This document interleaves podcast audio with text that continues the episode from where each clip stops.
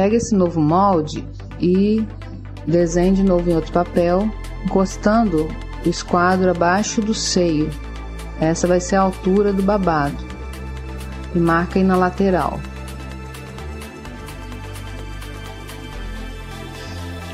Para a gente abrir esse, esse molde para ele formar o babado, eu dividi ao meio e cada parte ao meio novamente.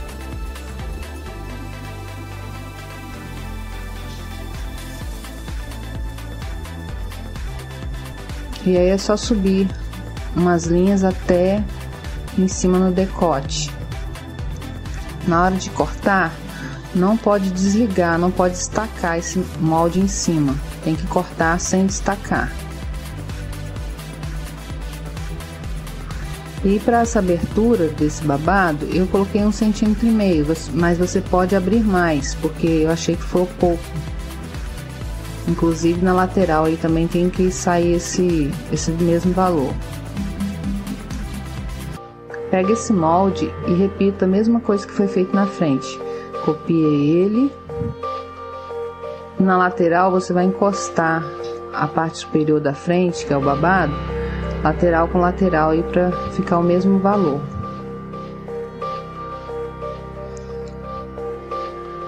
E faz a mesma coisa no centro costa aí, ó, colocando o mesmo valor.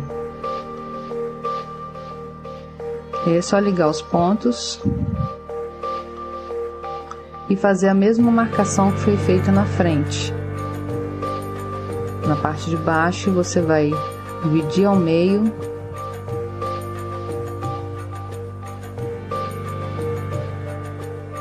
e cada parte você vai dividir ao meio novamente.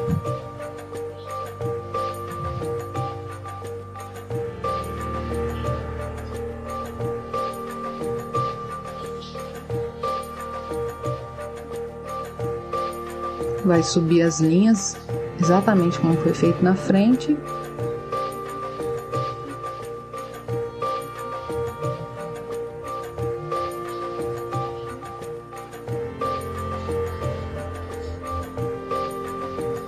E vai cortar sem desligar em cima, exatamente como foi feito na frente.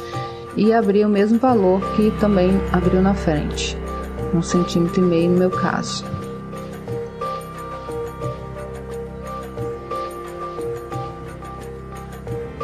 Não esquece de colocar todas as informações no molde. E esses babados eles vão servir para dar acabamento na peça. Então não vai precisar de cortar forro nem revel.